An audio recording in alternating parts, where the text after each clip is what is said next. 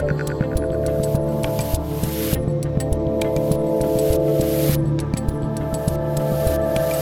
Dave Rubin, and joining me today is a sports analyst, a culture critic, and host of the fairly new show, Fearless, on Blaze TV, Jason Whitlock. Welcome to round two on the Rubin Report. I thought this was round three, but maybe I'm wrong. Maybe, you know, your interviews are so long, they just feel like two rounds. oh, he's starting in with a hook. I'm pretty Well- sure this is round two. I think right. it's round two. All right, well, I got another we shall see. You're the sports guy. You guys love stats. You guys love Yeah. stats, you sports people. Let me throw another jab before you get started. I just want everybody Yeah. to know, watching at home, uh, a month ago or three weeks ago, I asked Dave to come on my show to consent to an interview.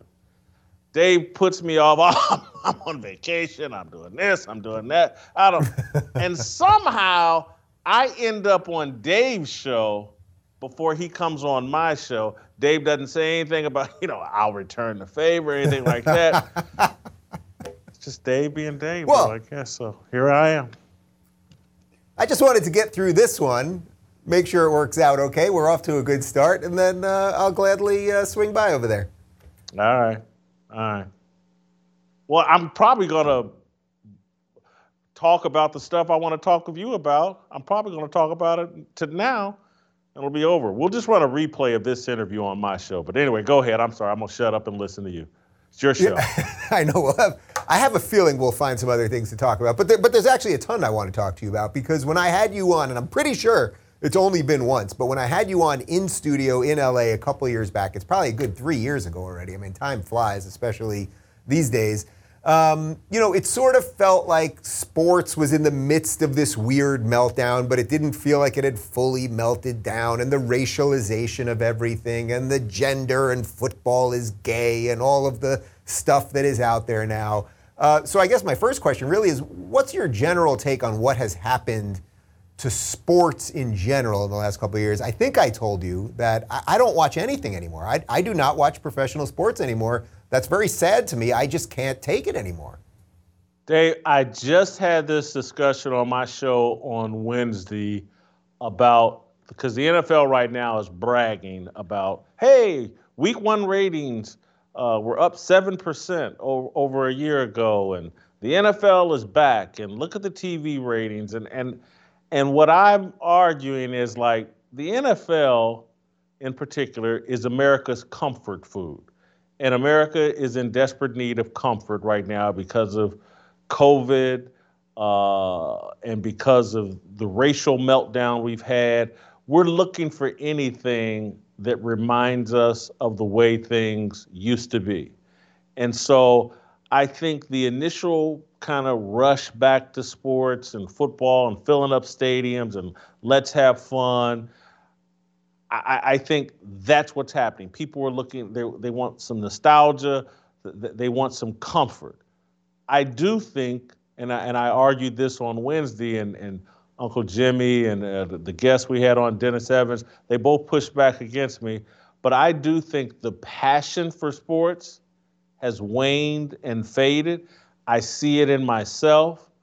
I don't like or respect the athletes the way that I used to. And it's never it, it's never that I used to think these guys were the smartest guys on the planet, but I also didn't think they were the dumbest guys on the planet or the easiest to control or totally controlled by groupthink and social media. I didn't think they were frauds and phonies who were just willing to say and do anything to stay in the good graces of social media and the elite overlords. And that's what I think now. So I still watch the sports. I don't feel as good about the athletes. And eventually, and I made this analogy, it's like the old BB King song, The Thrill is Gone. And sometimes when you're ending a relationship, you go through this part where you're not quite separated, you're still living in the same house, you're still going through the motions, but everybody knows it's over. And that's kind of how I feel about uh, professional sports. I still watch. I, I still somewhat. I love them. I love the games, but the passion for the athletes just isn't the same as it used to be. And eventually, I'll just spend less and less time with sports. On a personal note, how much does that suck for you? I mean, not only is this your job, I mean, you got into this stuff because you love it. I mean, I, I was never a, a sports analyst, but I grew up watching the same games you were watching, like loving that stuff. And it kind of sucks. It kind of, when I'm flipping on YouTube and I'm watching old NBA games when it wasn't political, and then they show me a new one, I'm just like, no, I just don't want to do it. And it kind of sucks. No, it, it, it, sucks big time, Dave, uh, because for someone like me, who there's two things that have shaped my worldview. Uh, the church, my grandmother and mother raised me in, and football and playing sports. Because I in high school I played uh, track and field, played a little basketball, intramural or whatever, played foot. I was into sports and the values taught in sports and the values taught in my church. There was great synergy and alignment between them. I'm looking at sports betray all of those values. And it irritates the heck out of me. It bothers me immensely. And so th- this sucks to see something this central to your core beliefs completely pivot and give in to Marxism and, uh, you know, authoritarian everybody must get the vax or you face these harsh penalties i just don't like any of it and yeah it, it just and the it, it sucks big time. So the newest thing, speaking of the vax, in the last couple days now, the NBA has reached a deal somehow, even though they have over 100 employees, that the players will not have to be vaccinated. I don't understand how that makes any sense. I'm not for mandating vaxes, just just so you know that. Uh, but they've they've gotten this exemption. But it appears that the people who go to the games will have to be vaccinated. Now, I'm fairly certain NBA players might sweat on each other, spit on each other. Are, are, do they have some sort of uh, protections we don't know about?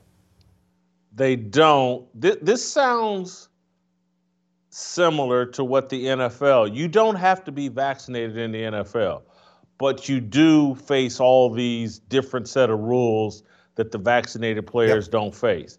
That sounds like what the NBA is going to do. It's stupid. It makes no sense. It's no different than last year when no one was vaccinated. They're all in arena. The coach is wearing a mask for no reason. He pulls it down every time he wants to really be heard and say anything important. And it was just it was the masquerade theater that that we've been seeing yep. for the past 18 months and they were doing it in the NBA. So a guy has to sit in a different place in the locker room, maybe has to fly somewhere differently on a plane. But when you get out on the court, sweat and bump into each other and slap high five and sit next to each other on the bench, sweaty as you want to be, that's all fine. But when we go in this locker room, go sit over here because you're not vaccinated. It's just stupid. And I'm, I'm pretty sure you've heard the same crazy rumors that I've heard about when the NBA was in the bubble, right? It was called the bubble, about all of the girls that were getting smuggled into the bubble. Like it's not like these people did not live. And I'm pretty sure it didn't become a COVID super spreader event. Dave, and, and I hope I'm not cracking an inappropriate joke. I, I don't, I can't, but That's I'm not this sure if you're aware. Right. I'm not sure if you're aware, but I've talked to Dr. Fauci about this personally. But uh, the COVID virus cannot live inside of a vagina. So when the women were coming into the bubble, and and you know their vagina is completely pure and bacteria free, COVID free, and so that was perfectly understandable and safe, Dave. I'm just going to make note of that. COVID cannot live in the vagina. Okay. well, we got our promo out of you, Whitlock. which, uh, which sport, you know, we're talking about the NBA now, but you mentioned the NFL. Those seem to be the two that are having this meltdown. And by the way, when you mentioned the 7% increase, I'm guessing that the year before ratings were considerably more down from the year before. So it's it's sort of like a like a not as great number, right? When they're talking about that. But which sport do you think has suffered the most from all this? It seems like the NBA to me, but I'm a little out of the loop. It's hard for me to say who has suffered the most. I, I, I would probably argue, I'm not going to say sports, NFL players have suffered the most. They allowed ownership to jam a collective bargaining agreement and a salary cap down their throat before uh, the TV deals were struck. And, and it was all under the excuse, well, COVID, and you know, we're not going to generate as much money. And so, even with all the money the NFL players are making, and they're making a ton compared to what, what they used to, and you know, guys like Patrick Mahomes and Dak Prescott are making more than $40 million a year. They're not making what they could and should be making if the COVID charade, if they hadn't damaged their business with the George Floyd, Colin Kaepernick, let's piss off our traditional fan base.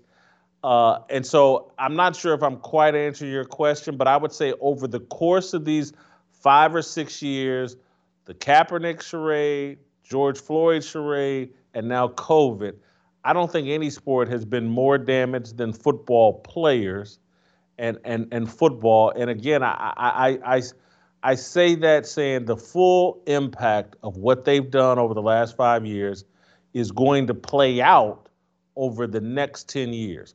Everybody right now is, you know, early on football. I love it. And I, am going to these games and it's screw Fauci. We're partying and acting like it's 1999 when that dissipates and when people are sitting there, because I'm tell week one of the NFL, I'm sitting around watching football. It's what I was built in this life to do. Watch football, talk about it. Used to play a little bit of it in college, but I'm just not as passionate. And eventually, that that lack of passion, once the thrill is gone, the love is gone, and people understand, like, man, I'm just really putting money in some ungrateful idiots' pockets. Mm-hmm. Uh, you know what? I'm tired of doing this, and I'm gonna spend time with my wife and kids or family. I'm gonna go hunting. I'm gonna go fishing. There's other things to do than watch people that you don't respect play a game that's been softened up and dramatically changed.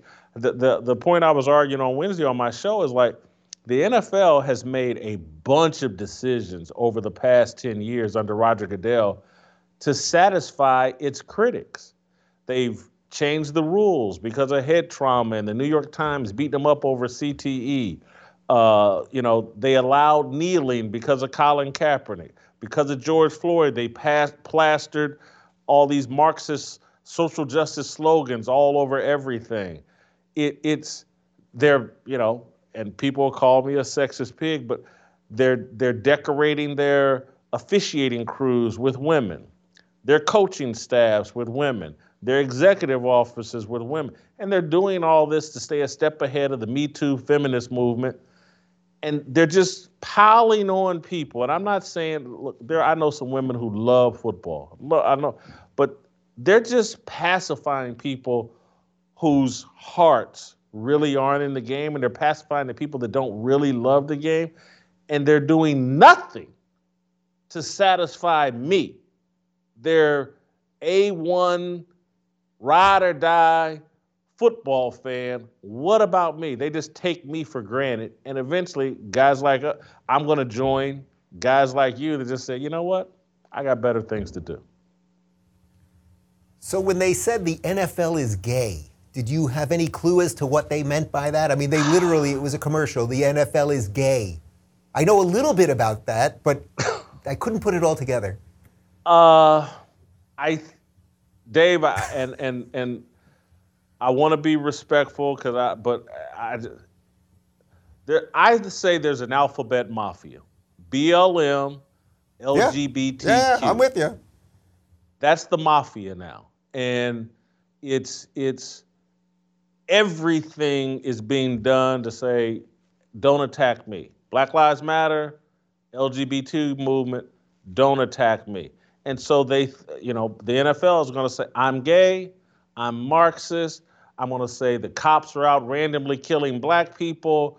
I, am going to say whatever I think is necessary to keep you off my back. And uh, li- listen, I grew up as an idiot in a football locker room, as an athlete. Uh, I can't say I was as dumb as all the guys I played sports with, but I, I'm certainly remember I'm 54, Dave. I certainly remember in my era, uh, guys that were less masculine than the standard were mistreated. And I am mm-hmm. really glad and thankful that that has changed and we're, we're going a different direction. And everybody, that kind of bullying should not have been tolerated then. And I'm glad we're not tolerating it now. But I still think there needs to be, I can't be made to feel bad. Of course. Because of course. maybe I'm a little, I got a little bit more masculinity than the normal person. And I'm just, football is a masculine game. It's not about your sexuality. For someone like myself, Dave, I think we've all gone overboard with our sexual identities. And we're all wearing them on our sleeve. And it's like the first thing we tell people I'm heterosexual. And boy, do I like vaginas. and yeah. Plus, with the COVID thing you told me before, you know. Yeah. yeah. it's like, we're, and and and David, I I the key to saving this country, because I do believe like the country's at stake. I do. I, is I'm with you. We have to go back to, hey, I'm a Christian or I'm an American. Let that be mm-hmm. your initial identity rather than your sexual identity. Because I just don't think what arouses us sexually is all that important. And I'll say this as a Christian and who was someone who I think as a kid and as a young person could be accurately described as homophobic. And, and, I, I regret that. And I regret that as a Christian because regardless of what I think about homosexuality, it's no different for me as a Christian than my promiscuity outside of marriage. And so it was wrong to try us as Christians that have these certain beliefs to try to say our sin isn't as bad as their sin and and it's how we have we have created and i blame us as christians for not being more tolerant and more understanding. We've created this backlash and uh, the alphabet mafia. And and now i've seen people rather than admitting their flaws and then doing the right thing i see the nfl and other sports leagues bending over backwards and doing things that they really don't believe to pacify social media, the Twitter mob, and every, all the other people that are allegedly on the right side of history. Yeah, well, Jason, let me say this. As an American, you get no judgment uh, from me on any of your past judgments. Let me just be very, very clear about that. Was it not Joe Namath who said I was a gay Marxist? Was it not him? Wasn't he a big gay Marxist, or am I confusing him with somebody else? Joe Joe Namath did not. Was it? It wasn't Joe Namath. What no. was it, Joe Namath? Let me ask you. You, I, am guessing you you talk to to players in these leagues, uh, prob- probably on the DL. Uh, but I, I have a friend or two that's in the NBA, and I know that that guys are not happy about this. They are not happy about the politics in the sports. They're not happy about the, the influence of China. There's a couple people that that privately will talk about this. Not much not many that will talk about it publicly, and certainly most of the coaches and, and Steve Kerr and Popovich and LeBron, obviously, just, just loving on China all day long. But do you sense players are angry about all of this stuff too? I think where players have gotten more aggressive, and it's still not aggressive enough, the vaccine push has really pushed guys to the brink. And it's like, this is a bridge too far. And I bit my, I, I bit my tongue and held my thoughts on the political stuff and, and everybody sitting around acting like America's the most evil place on the planet. That they struggled with that, but they were able to. But now it's about injecting things into my body. When you're talking about the the young, some of the youngest, healthiest, most in shape people on the planet, their, the, the death rate, the damage rate for COVID for these people is virtually non existent. And so I have seen a growing discontent there. And I think it's helping them realize, like, oh, so when we accepted the kneeling and the national anthem, we never thought it would get here. And now they're starting to, yeah, th- that's why you got to draw a line in the sand on all this stuff because eventually it is going to come for you. And and so I I do think there's a lot of players that know like, man, you know what I'm able to do for my family because of football and basketball and America's passion for sports? Why are we sitting up here like we are the people the most irate and think America is evil? Yeah, I, I I've heard from enough players, particularly during this vaccine thing, that it, it's going too far. And they know how hypocritical it is. They know that it's driven by the players who are addicted to social media and and you know would would rather die than do anything that didn't get a thousand likes and 500 retweets and and I, I but what most people are doing and this is they're fo- the players are following the lead of Roger Goodell, uh, the executives in the NFL, the owner. Everybody's just trying to do what's best for them in the moment. Roger Goodell, he doesn't want to do what's best for football. He wants to do what's best for him to survive in a job that pays him $40 million a year. If he can squeeze six, ten more years out of that, who cares? And if football's in a mess when he leaves, that's someone else's problem to fix. He's made his money, and that's what players, mimicking the leadership they're seeing from Roger Goodell, mimicking the leadership they see from ownership. Uh, if I can stick in this another five, ten years and the value of this franchise goes up, I can sell and get out and turn it over to someone else. No one's doing what's best for the games anymore. It's just what there's so much money at stake. Everybody, and it's no different than what we see in politics, Dave.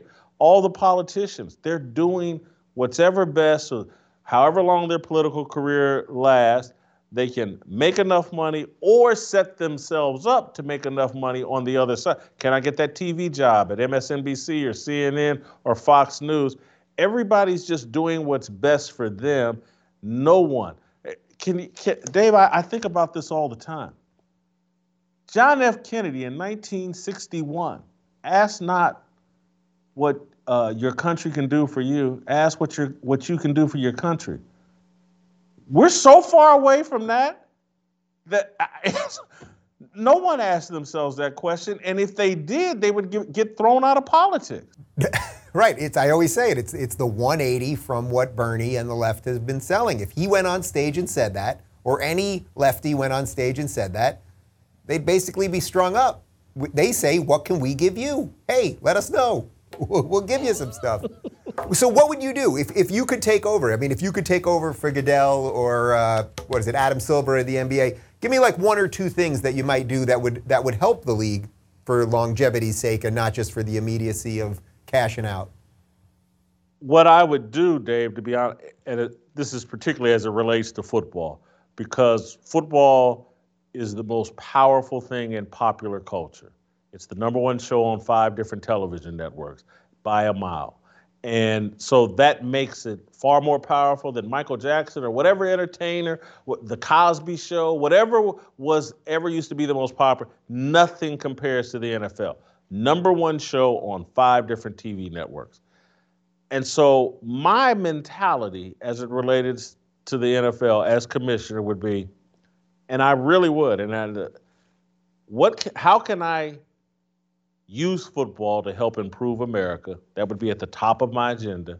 And then, what could I do to serve my ownership and and put football in the best position possible?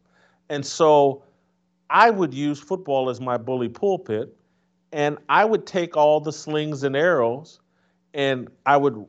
There's nothing we would do that would be satisfying to Black Lives Matter. Football is about unity. Every coach goes into the locker room. It don't matter what color you are. It don't matter what neighborhood you came from. It doesn't matter if you're rural, a city kid, whatever. If your parents were rich, if your parents were poor, we come together as a team.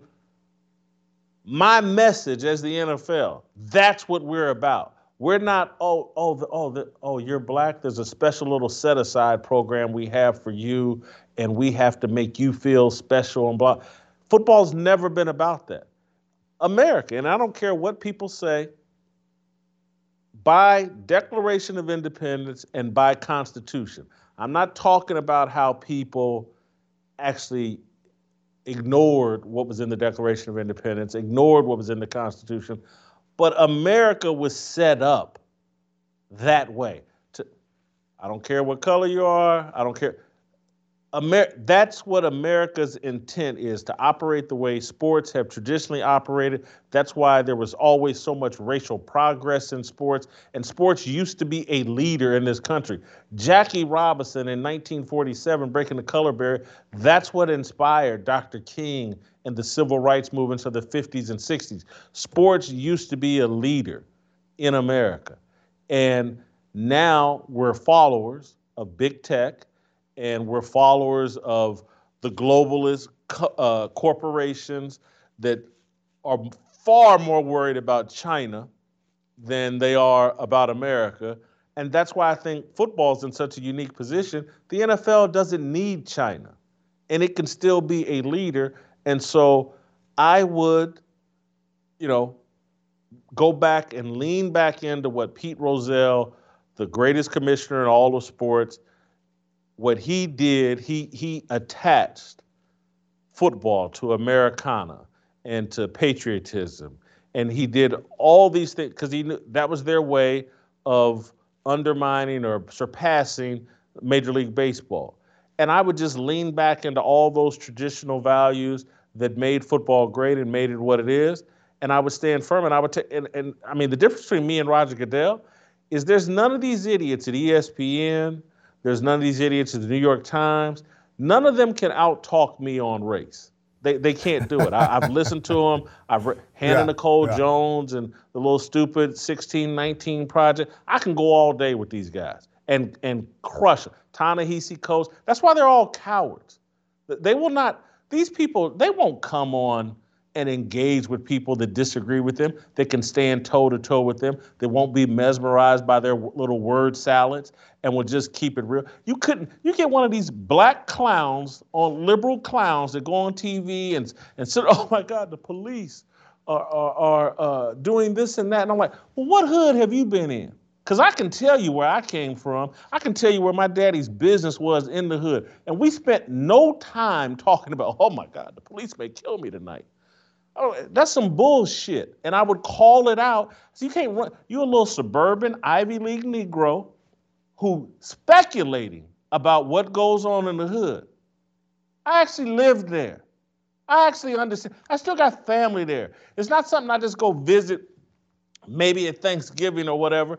And so I would clown suit the media, and anybody else who challenged me on these issues, I'd be I would still be writing a column as the commissioner of the NFL, and anybody that opened up their mouth and wanted to give me any lip, I'd just light them up in a column and explain to them, okay, deal with that. Uh, because I've seen Dave, I've seen people. This is one of the craziest things I saw in in the media. I saw a guy on TV that told a story I think during the height of the George Floyd or one of these, Eric Garner, one of these moments, went on TV and said that he and his wife had decided that they would no longer let their 18 year old son drive a car because they were so petrified of the police. And and I was just sitting there, and again, this is the kind of if I was the commissioner of one of these sports, I would clown suit this guy. Because I would just go, hold on, man. You're so afraid of the police that you're not going to let your black son drive a car. Are you going to let him go to a party with other black boys? Because statistically, his chances of being killed by somebody are a thousand times greater by another 18 year old black boy than the police. So maybe you should pass a rule. You can't run around with black boys. And then I now go ahead and respond to that. That I would and they wouldn't have they would have nothing to say. America could see these are clowns.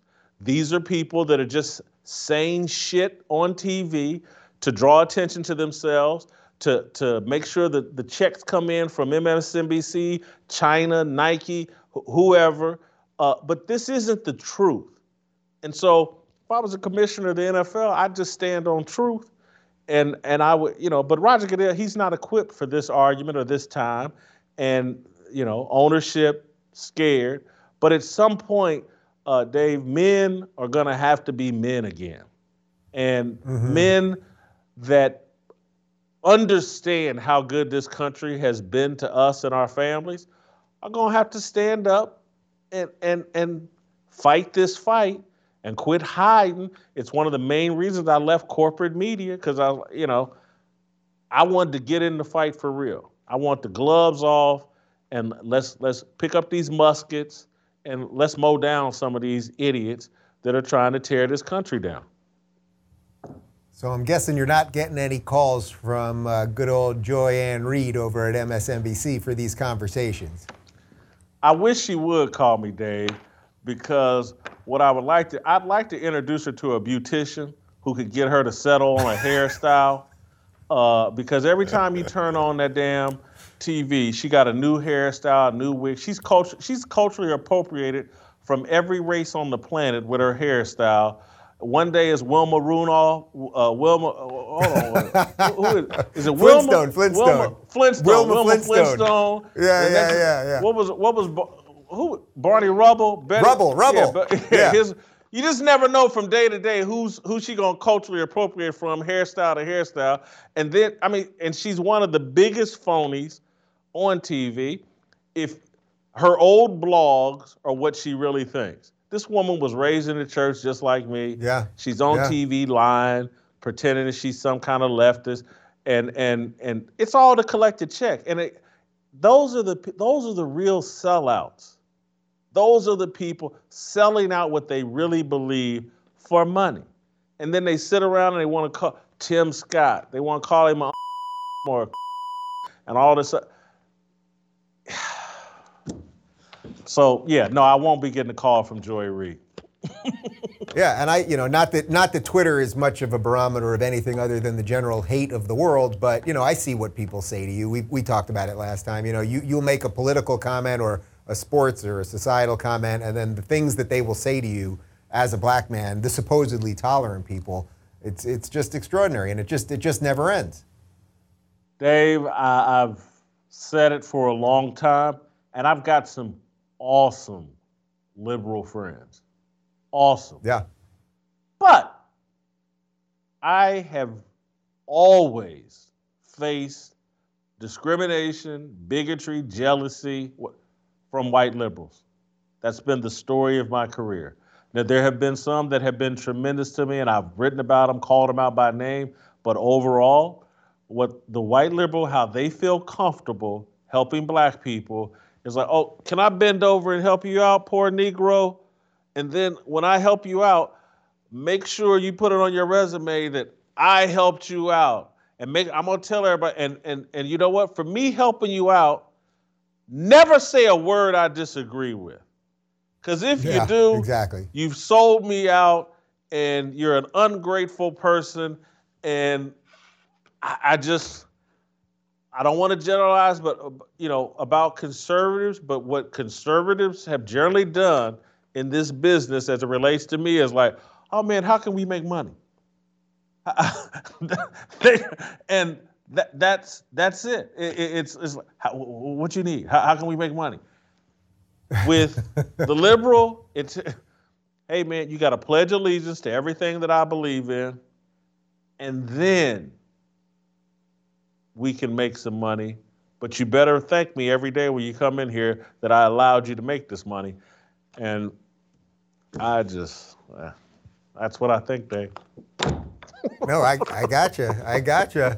Uh, you'll appreciate this. A couple days ago, because I told you I don't, I don't watch the new games anymore. I watch these old games on uh, YouTube, and I was watching the '92 finals. You know, that's the Jordan Shrug year, and they're they're interviewing Clyde the Glide. I've got a ball sign from him right behind me here and they start asking him about race out of nowhere. And, and you may remember, Clyde never had an opinion on anything. He never really commented on anything. It wasn't his, it wasn't his thing. And they keep trying to get him to comment on race. And then they go, uh, it's a white interviewer, by the way. He's still in the biz. I'll, I'll tell you who he is after. It's not, I, we don't need to throw him under the bus right now. Uh, and he goes, he goes, well, Jordan, you know, with all his success and all his influence, like, shouldn't he be doing more to make sure racism doesn't exist in America and everything else. And Clyde, who never said anything really interesting outside of basketball, he goes, you know, he's a basketball player. He's working on his craft. He's not a politician. And I was so freaking relieved to hear it that this guy who I love because of his skill said something sensible. And that was 1992, 30 years ago. You could say something sensible and you wouldn't be. Now he would be called a sellout for saying that, basically.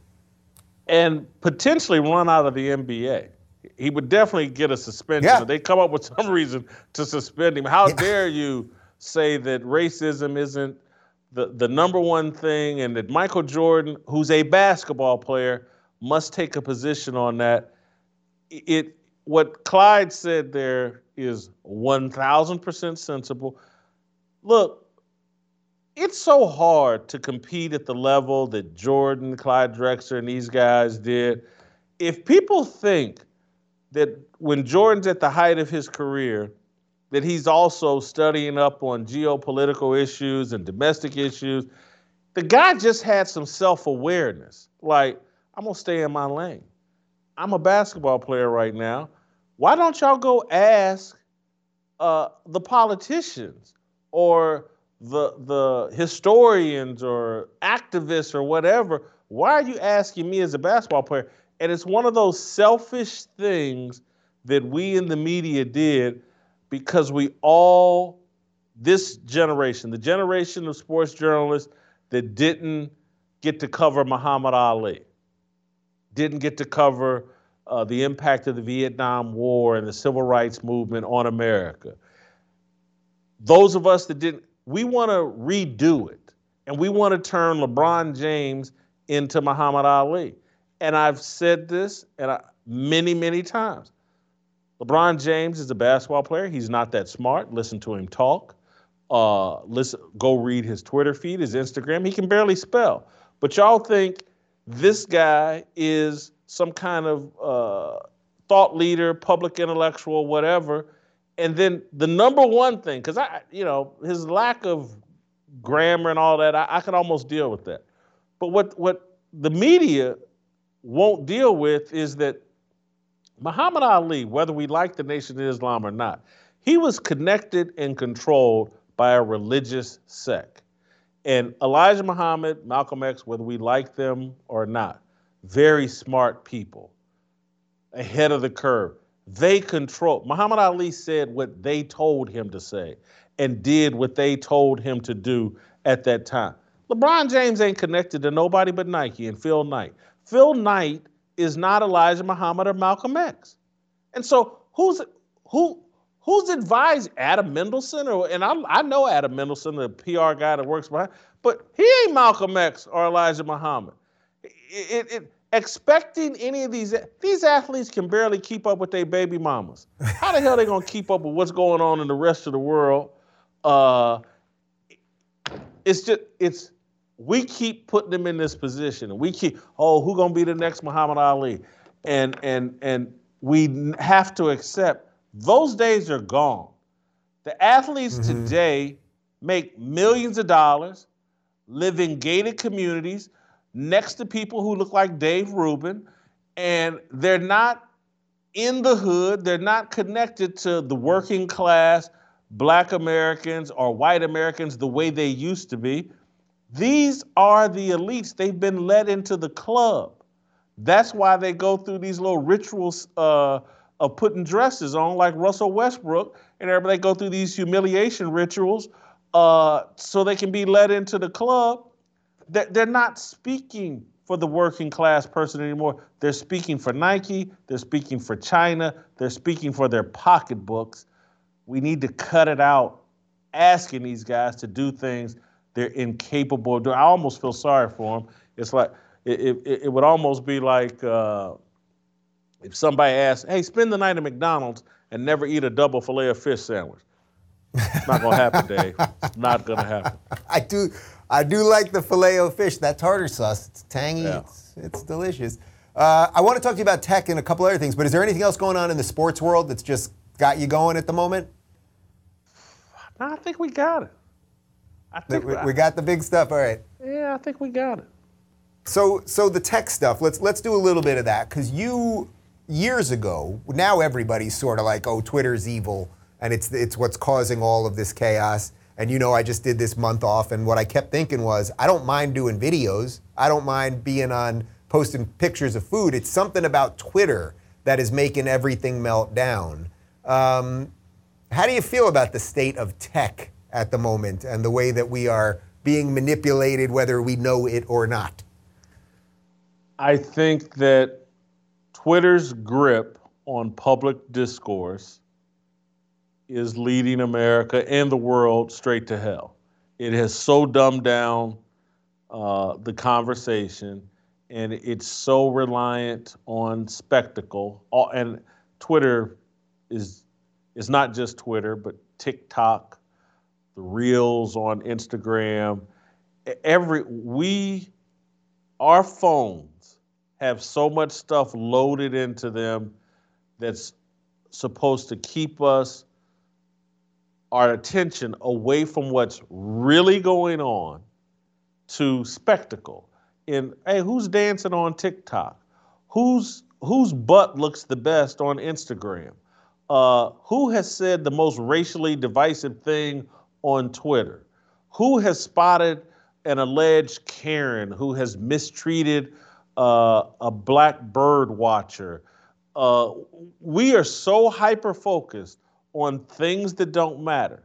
And we're not smart enough to say, hey man, the puppet masters want us focused on things that don't matter. And we keep uh, giving them what they want. And they keep getting to do whatever they, they they're printing as much money as they want. They're selling us out to China and God know who else. They're, they're, they're abandoning Americans over in Afghanistan. They, they, they're labeling uh, a, a, a, protest at the Capitol an insurrection, and, and we're going for it because Twitter said so, and well, there's this viral video, and if you don't hop on, oh, oh my God, you're questioning whether or not uh, you should take the vaccine. Oh my God, we'll suspend you from Twitter. Uh, they are in control of the conversation. They're dictating what's appropriate conversation, what's appropriate thoughts to have. The whole point, particularly as a journalist, you question everything. That's the job of a journalist. I was told in college, it was one of the cliches, mantras of, of, of journalism. If your mother says she loves you, get a second opinion. That's what journalists are supposed to do. Twitter Facebook, all of them now, nah, there's some things you can't question. If if and it's it's crazy. Dave, the vaccine, in my opinion, is meant for overweight people 50 and above like me. That's who it's meant for. No one should be forcing a 25 year old in great physical condition, or even if they're in moderate or bad. They shouldn't be forcing a 25 year old to take a vaccine that's meant for me. And people should be able to say that over social media without a Twitter mob or getting suspended or Twitter posted, oh, this is misinformation. Of course, the same things that Jason Whitlock should do, of course, Cole Beasley or Lamar Jackson or one of these perfectly healthy NFL players. They should do the exact same thing. It's that's never been true. That's never what America's been about. Twitter is the home of groupthink and the home of control. It's where the media go. Every dumb fake narrative that the mainstream media, corporate media comes up with, Twitter is its justification for it. Well, it's trending over Twitter. It's, you know, LeBron said black men are getting hunted every time they go out. Look, that's the way black people believe, and it, it, and that's the other thing, Dave. It, it's I don't know if this relates directly. I'm sure it does relate directly to big tech, but we're building a war, Dave, based off of feelings and desires. Oh, someone feels this way. We better make rules to back them up. And so, you know what? if people feel that the police are killing black men, even though the stats say otherwise, well, they feel that way, so let's change the laws, let's change the rules, let's pretend like it's a crisis. Now, we're going to step over a thousand dead bodies in Chicago and New York and Baltimore and everywhere, but this George Floyd body, now that's special, and we got to do something about it. Yes, we have just stepped across a 12 year old kid that was slaughtered by gang violence, a four year old little girl that got a, caught a stray bullet from gang violence. We're going to step over all those and make sure we address this one thing. Twitter justifies that. Twitter, the algorithms, and uh, it's all rigged up, in my opinion, to make us think that George Floyd is reality, an everyday reality, and uh, some 14 year old kid getting slaughtered in gang violence. that's lightning. That's lightning. That's getting struck by lightning. That never happens. Ignore that. Right, right. Or if you talk about how many people got shot in Chicago, you're the racist for bringing it up. That's very racist. That's the other one. Because it's, Dave, it's I'll just racist. say this: what, what, what you don't understand, Dave, if we ignore those deaths in Chicago, they don't. They go away. Those bodies, it's almost like Jesus. They're resurrected three days later, and they come back to their communities, changed men and individuals, and they turn water into wine. Were you uh, shocked at all? I suspect not, over what happened over the last couple weeks with the Larry Elder campaign in California. I mean, the media treated him absolutely horribly. LA Times, he's a black white supremacist. Uh, Joe Biden on stage refusing to say his name, calling him a Trump clone. The guy was born in South Central, his dad was a janitor. Barack Obama doing a hit video on him without even mentioning his name again. Uh, did any of that shock you? I mean, when, when you see a, a, black person who happens to fall somewhat in your political space, the, the abuse, I assume you're beyond shock at this point, right? Yeah, I'm not shocked. What happened to Larry Elder, though, what shocked me was my initial gut reaction. It was like, well, Larry Elder ain't got no shot at this. They're not going to recall Newsom. And then when I saw the LA Times and everybody like viciously going after him, I was like, oh my God, he must have a chance to win. There's no yeah. they've unleashed the hounds and and it made me take his campaign more seriously. Uh, I thought you, you didn't reference, but the woman, the white woman in the gorilla mask yeah. that threw an egg at yep. him swung at his security guy and hit him in the face. Someone ran up behind that same security guy and kicked him in the rear end. Dave, the only thing we can analogize that to is what we saw in the 1950s and 60s and what the black people sitting at lunch counters and people treating them horrendously. That's what we were looking. This white woman put on a gorilla mask and threw an egg at this man and these the hypocrisy of the left to not be apoc- apocalyptic about this, to be completely outraged. There's not a. no, I know, I know. It's it's it, completely. Trust me, I was I was traveling with them. I, to say it's exasperating, it's not even the right word. It's like, how dare you guys? D- doesn't make CNN, doesn't make MSNBC, doesn't make the New York Times. It. But LA Times, LA Times managed to manipulate a photo of him so it looked like he was hitting a woman as they were claiming there was an incident in Venice, an incident where a gorilla woman threw an egg at him. That's what these people do. I don't. I'm, I'm trying to think of what the racial equivalent has been in terms of racial politics over uh, the last few years. Have we seen any anybody else treated this way? And for corporate media to ignore it uh, is mind-boggling, and it it it's it's why Trump supporters believe the media is the enemy of the people, because the media not being a referee, being an, a fair arbiter, is what creates the racial divide and animosity that, that's running wild in this country. When there are people, we've turned half the country into the voiceless. Because if and it's not even it's not just Trump supporters, it's people like me who my crime is not hating Trump. Yep. I'm not a Trump supporter. I just don't hate him. Yep. I, I, I don't really politics ain't really my thing. I don't I don't vote for anybody. I never have. My crime is oh you don't hate Trump, and and so those of us that either support Trump or don't hate Trump, we have no voice in corporate media. I you know I, I guess Fox News uh, is, but but we're so overwhelmed by the rest, and and I look at the people that are supposed to be journalists and the outlets that claim they're journalists and, and the people that think they're doing all the I'm on the right side of history. No, you're not. Now again, you may write, you may have Hannah Nikole Jones in the New York Times write a fake history, uh, but but you're not on the right side of history. Uh, we're supposed the media should be out virtually every day. What is the frustration? Why are people turning to Trump? Why did they turn to a reality TV star? What are we doing wrong? What are politicians not offering the people that Trump is filling that void?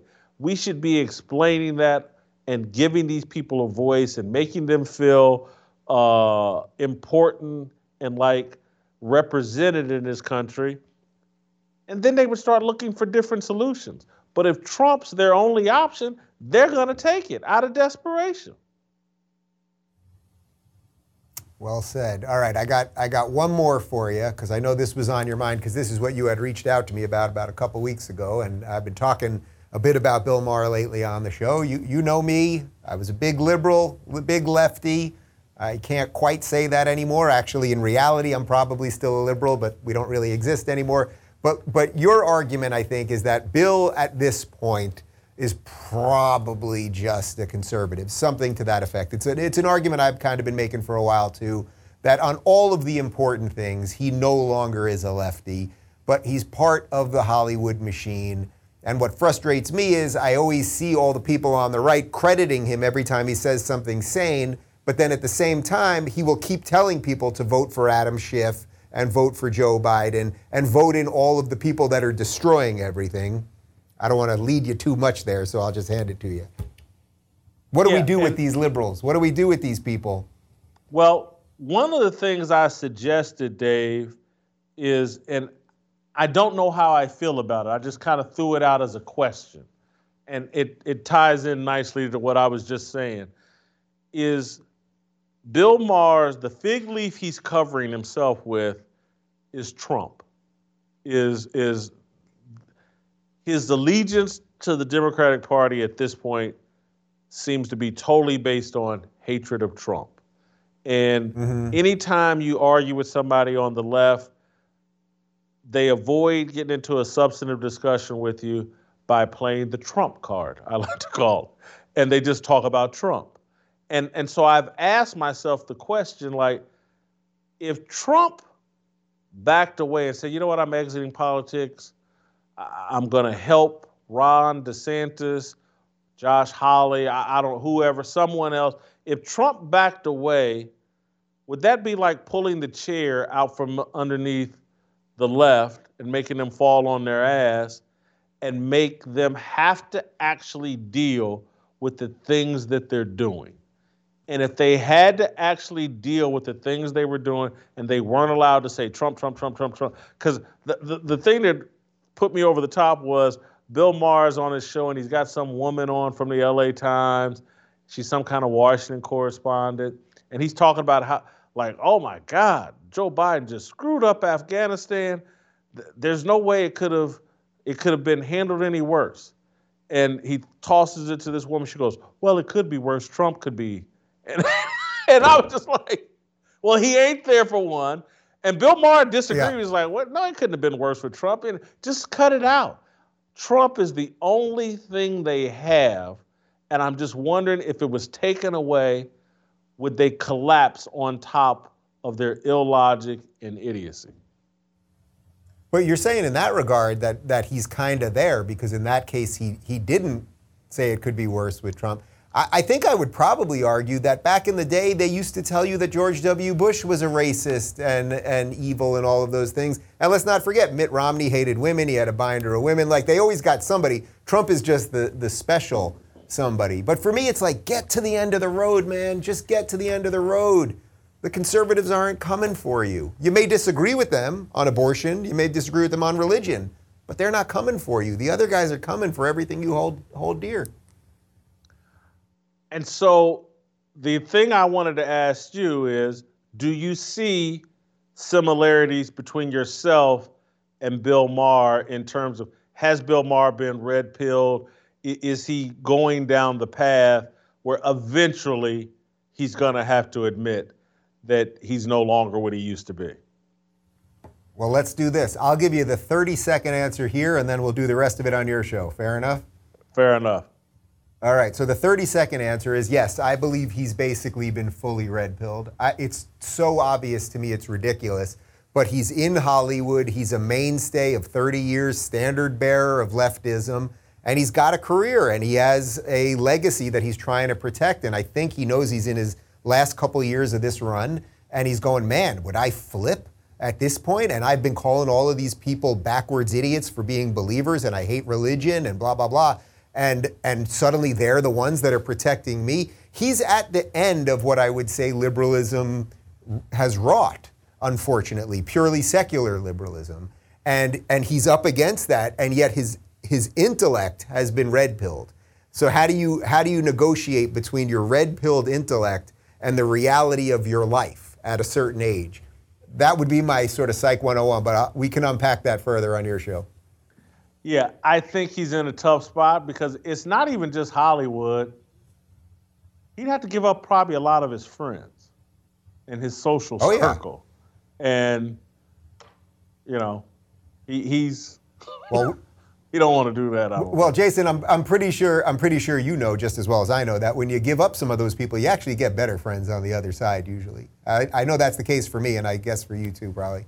You get friends that are actually really with you and they're not with you over politics. They're with you because you know content of your character and your heart. Whitlock, you are fearless, and I will be a guest on Fearless in the near future. I'm away next week. I'm away for a couple days, but then I will do the show. We'll pick up right where we left off. And, I'm going to wait uh, for Bill Maher to say something controversial again, and then I'm going to put the request in. And and Dave, I got to be honest with you. I put a lot of pressure on you. I just gave you my A plus material for an hour straight, and so uh, you got to return the favor. I will caffeinate heavily that day. All right, you. the show is fearless. Blaze TV. Whitlock, I'll see you soon.